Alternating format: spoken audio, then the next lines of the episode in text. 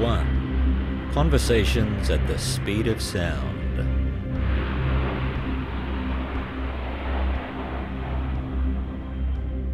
Oh, Well, we're about to do some fabric work on the tiger moth. Um, this morning I spent some time walking out on the wings of the Orion, just doing a bit of rust stuff on the bolts, um, because being near the sea breeze, it wears and tears a bit. Um, we've done a bit of ventilation on the Orion as well. Um, I'm just trying to think of what else. Did a bit of a brief stint on engines and sandblasting, painting, actually like pulling apart engines and figuring out how they work. I've also borrowed out like some textbooks here at the library, which is also really helpful. Um, so like while you kind of see things and you think, okay, I'm trying to process this, you can go home and pull out a textbook that you can borrow, and it brings it all together. The voice there of 20 year old Restoration Workshop volunteer Emily Hocking. You're going to hear more from Emily in a moment. Hello, and welcome to this episode of Mach One, the podcast of the Queensland Air Museum Caloundra. My name is Gary Hills, and I am delighted to welcome you to this episode. You're going to hear more from Emily. You're also going to hear from our Restoration and Conservation Manager, Rick Wilkins, who will describe to you the kinds of things that the volunteers in the workshop are doing and the kinds of opportunities that might exist for you. Yes, you, dear listener, no matter your age or your gender. And there are possibilities that exist for you that you might want to pursue. Before we get to Emily, though, I recently sat down in the studio with two of the Sunshine Coast councillors uh, Deputy Mayor and Division 1 Councillor Rick Baberowski and Division 2 Councillor Terry Landsberg to just acknowledge a grant that both of them made available to the Queensland Air Museum recently, which will go a long way towards helping the Queensland Air Museum preserve some of the stories of those who have gone before in aviation and whose stories, to be quite frank at this point, have never been chronicled. So here is my conversation with councillors Rick and Terry, and following that, I wandered out the back to the workshop to speak with 20 year old volunteer Emily, who I had to extract from the Tiger Moth restoration crew where she was working that day and then Rick Wilkins also. So I'm in the Queensland Air Museum studio, thanks to a couple of guests who I have with me today. Firstly, Rick Baberowski, who's the Deputy Mayor of the Sunshine Coast Council and uh, Councillor in Division 1. Hello, Rick. Hi, hi Gary. Nice Thank to you be for here. yeah, thank you for joining me. And Terry Landsberg, who is a councillor in Sunshine Coast Division 2. Terry, g'day. Good afternoon, Gary.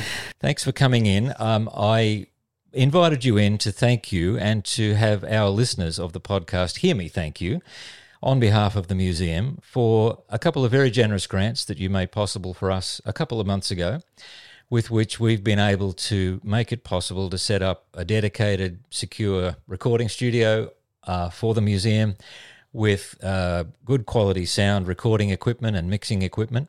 And that enables us to add to our collection with the stories of the people of aviation. You know, there's one thing to collect the aircraft that represent Australia's aviation heritage, it's another thing to collect the stories of those people who, let's face it, uh, none of us are getting any younger. And, and once our stories are gone, they're gone. So we try to capture those as much as we can and honour those stories.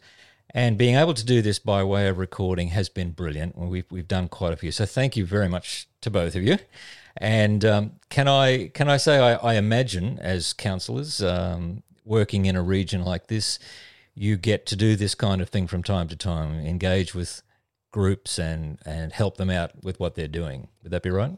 Oh, yeah. Look, um, it is one of the great fortunes, good fortunes of being in a position to uh, either help or push and shove things in a in a good direction.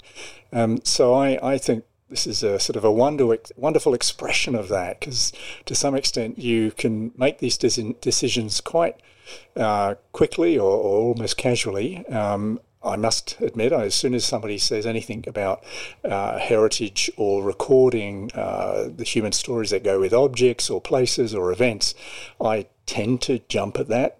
Um, I have been the heritage portfolio for quite a few years, and my background is in galleries, museums, so I, I love mm. this stuff. Um, but I actually think the technology of podcasts is profoundly important for modern human communities. I think you were telling me you're a real podcast listener. I I don't think I could do the job that I do without them. Really? Um, because you need to keep yourself one um, really up to date with what's happening, um, and it's also part of really energizing yourself because you know this job can be quite draining. Um, so when I'm in the car or in the evening or whenever I've had a, whatever day I've had, I tend to re-energize and give myself some time. Mm. Uh, often I'll steal it late at night, and I'll get go down a rabbit hole of some YouTube clips, uh, which are utterly brilliant. I mean, if you if you curate it carefully, mm. that's the key to it. Yes is is making sure that you're in control of it because you will get all sorts of suggestions, as everybody knows. You create your pathway, mm. and you can pull down the highest quality of information now via podcasts or YouTube clips, and it's imaginable, free. and it's, it's free. Amazing, yes. All you have to do is put up with a few ads. so, Terry, how does this fit with you? I mean, you're a new councillor. This is your first term as councillor. Congratulations, by the way, and. Um, what are your reflections on that, uh, fitting in with the community, being able to help out with things that are happening? Yeah, uh, great question, Gary. Uh, look, I I wanted to become a councillor for my previous support that I used to do in the um, community sector, and it was probably I actually gathered uh, more appreciation from that from my own small business. So mm. engaging directly, and this has been a wonderful opportunity to support um, so many non-for-profit clubs and sporting clubs and people that mums and dads that are out there just trying to promote, um, you know, better activities for our region. And, and this is a perfect example of a, a non for profit club running an amazing facility out here, mm. recognising a rich aviation history and the ability to record it. And, you know, for our younger generation as well, I think that's extremely important in this day and age. Mm. We have a young girl, 20 years old, named Emily. She doesn't mind me saying that because I've already recorded her story. But she came in here one day after having a pilot's license, uh, a, a, flight for one hour. She wandered over here. She wants to join the RAAF eventually, and she said, "I probably it would be good if I could learn about aeroplanes before I fly them." She came to our workshop and and met our workshop manager, Rick restoration manager. She said, "Is there anything I can do uh, as a volunteer?" And he's now got her helping to remove corrosion from a P3 Orion and and put fabric on uh, Tiger Moth and do various other tasks around here. She's brilliant, got a great work ethic. But as you say, she's a, a, she's young, she's starting out, and she got to sit down with retor- uh, retired Air Vice Marshal Julie Hammer and talk about what's my pathway into the RAAF as a woman, you know, so things like that. Is that the sort of thing you mean? Yeah, and we touched on obviously before the interview about the, the skill set that you have out here with the, the, works that go into engineering, the refurbishment, and the restoration projects, mm. and having that ability for a, a, newcomer into the aviation sector to be able, have a hands-on approach is extremely important, and it's a skill set that. Uh, you don't like to see it as a dying art. You'd like to see that that can be passed on, you know, for generations because um, having our history is uh, extremely so important. This in terms of us moving forward. And look, aviation is a wonderful sector. It's it's one of our um, in our red strategy here on the Sunshine Coast. As aviation has a new international airport and the aerodrome here in Caloundra, and we'd like to think there's a wonderful future for um, you know obviously employment sector moving forward. And as a museum, we would love to be part of that future as well. We, we see ourselves very much as part of the Sunshine Coast. Rick? Oh, look, I, I not only endorse all of this stuff that you can learn from a sort of aero uh, engineering or aviation history and all the rest of it, but look, all of us, all of us at some point dream about what it must be like to be able to fly. Mm. Um, it's part of our mythology. It's part of our fairy stories.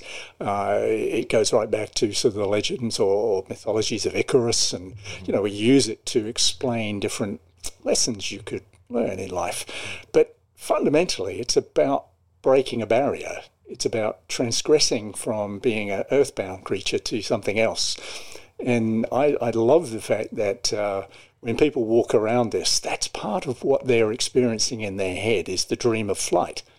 And, and what would it be like to be mm. able to fly, to sprout wings? And of course, there's fairies and angels and all sorts of uh, asp- expressions of that.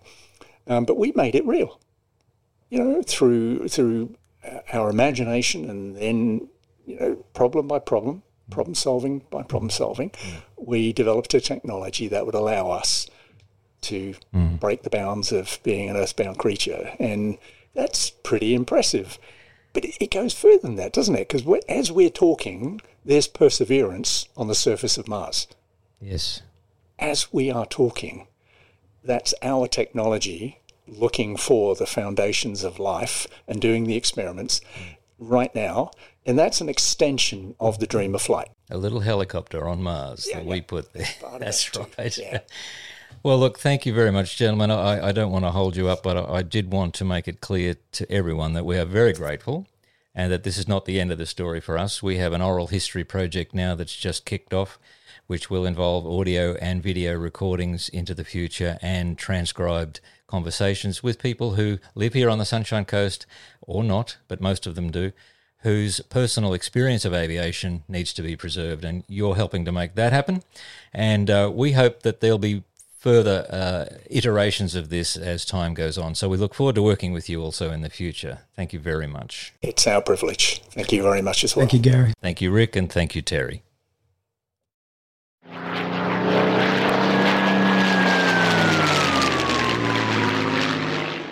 Volunteering can be good for your physical health and mental well-being.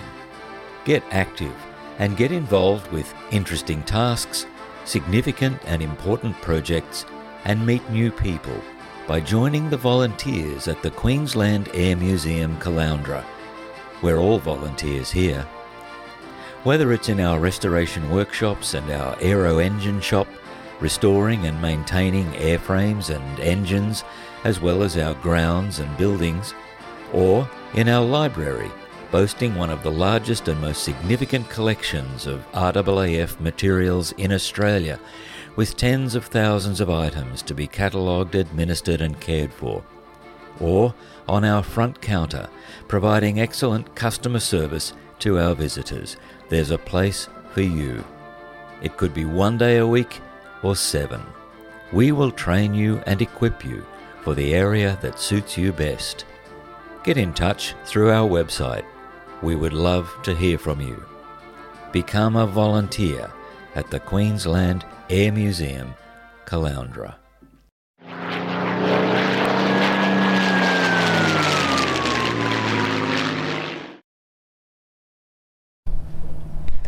Well, I'm at the QAM workshops today with one of our volunteers, Emily Hocking. Hello, Emily. Hi, Gary. How are you doing? Good, thank you. Thank you for asking, and thanks for giving me the time. I know you're very busy. You're, you, I've just pulled you off the Tiger Moth crew, and you can tell me a bit more about that in a minute. But just uh, to get started, tell me where you're from and what is your interest in aviation. Uh, so I'm from like Bray Park, so that's I think like Petrie sort of area. In Brisbane. Yeah, in Brisbane. and um, I'm wanting to go into the Royal Australian Air Force. So I want to go in as a pilot or something as aircrew if that fails. And um, I figured if I get involved with the museum, I can learn a bit from like the people who are veterans here, as well as people who just have an interest in aviation, learn a lot about planes and how they work before you actually fly them. You know, that's what I found volunteering here. You meet the most amazing people who have the most amazing experience in aviation. I know you spoke recently with uh, Julie Hammer, Air Vice Marshal retired, about uh, what you ought to do to prepare yourself for, for a career in the Air Force. How did that go? That was pretty cool. I just kind of like rocked up to lunch break and um, Rick pulls me aside and he goes, Oh, so we reckon we'll get you to chat to Julie um, in a little bit. And I was like, Oh, okay.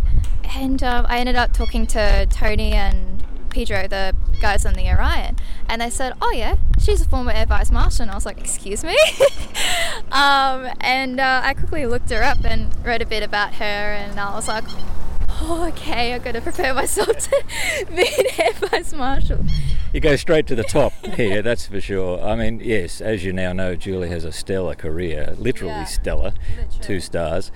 Uh, and I'm glad you were able to have a chat to her. So she gave you some tips and some pointers about where to go from here. And there are, as you say, other people here who have different kinds of experience, ground crew as well as air crew. Um, now, what kind of jobs have they put you on here? Oh, well, we're about to do some fabric work on the Tiger Moth. Um, this morning I spent some time walking out on the wings of the Orion, just doing a bit of rust stuff on the bolts, um, because being near the sea breeze, it wears and tears a bit.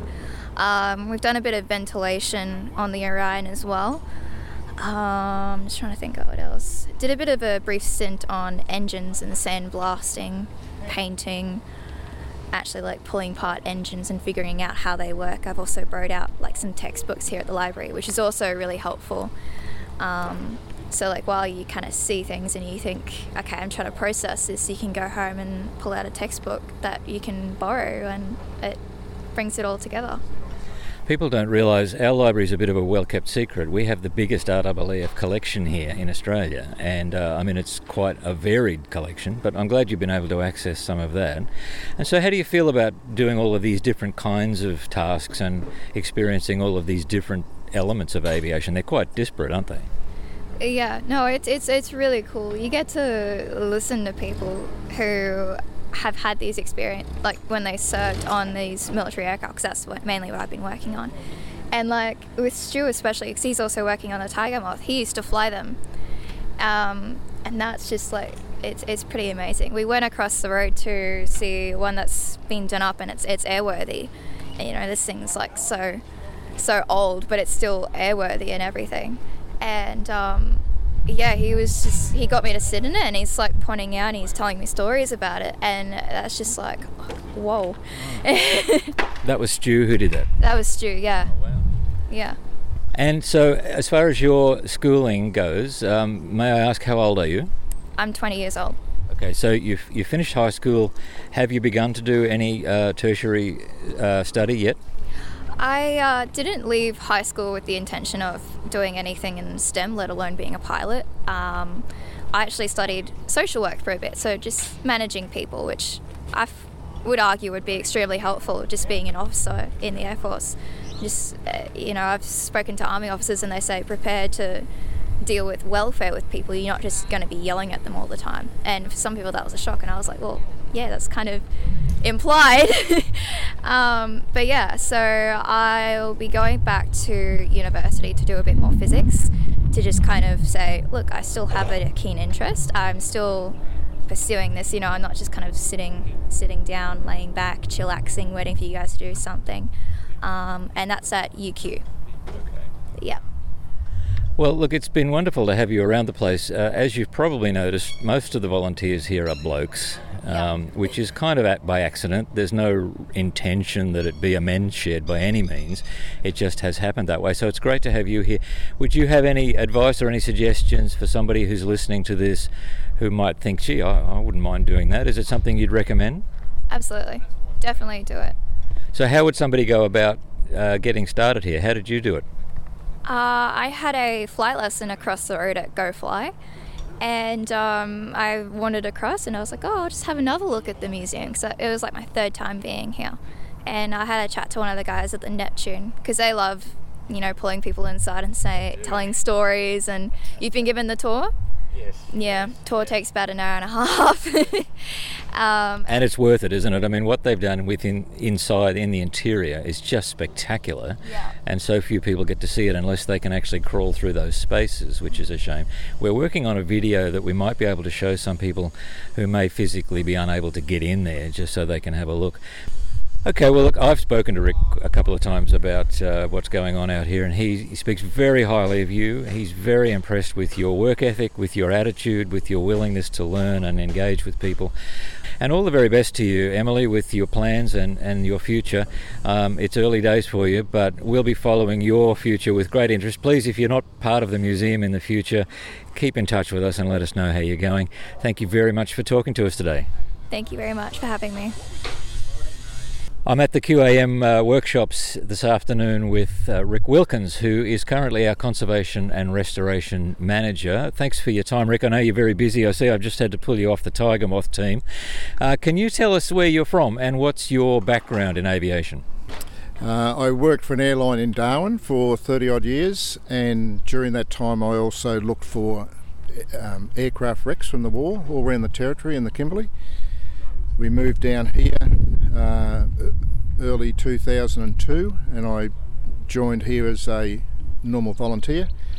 Uh, so, how many years is that? I don't know, but I'm now conservation restoration manager. There's about um, I think about 80 aircraft here that somehow or another I'm responsible for. Some are being worked on at the moment, some have been done, and some are yet to be done. So. Well, let's, before we get to that, let's just before we leave that topic, what did you do with the airline? What was your role, and what what wrecks have you found? Uh, I worked out on the tarmac for uh, an airline that no longer exists, and did that for just on 30 years, and left there uh, 13 days before that airline collapsed, so got out at the right time. And spent um, probably 25, 26 years in the territory looking with a group of other guys looking for aircraft wrecks from the war. All sorts of wrecks uh, British, Australian, Dutch, American, Japanese, all sorts of stuff. Um, but of course, gave that away when we moved down here. So I've, I've had some wrecks down here, but they're all been civilian wrecks since I've been here. So your role here as conservation and restoration manager, obviously, is it as obvious as it sounds? You're involved in keeping these uh, aircraft and airframes uh, up to scratch so that people can have a look at them. Yeah, I started a conservation program. There's, there had been no conservation on, on aircraft for years, but I've just started that so that there is maintenance on, on aircraft that have, that have been done. Um, the result of not doing it, we have aircraft that have been restored but are on death's door at the moment because they haven't been maintained over the years. Um, there's about eight aircraft being done at any one time, and there's a team of volunteers on each one, uh, and they tend to stay on that until that aircraft's done, and then I find another project for them to do. We've got projects lined up. There's plenty of work. Um, We've mentioned the Tiger Moth. Uh, what else is being worked on at the moment? Um, the F27 is ready to be lifted into a new position. That's all been undercoated and primed.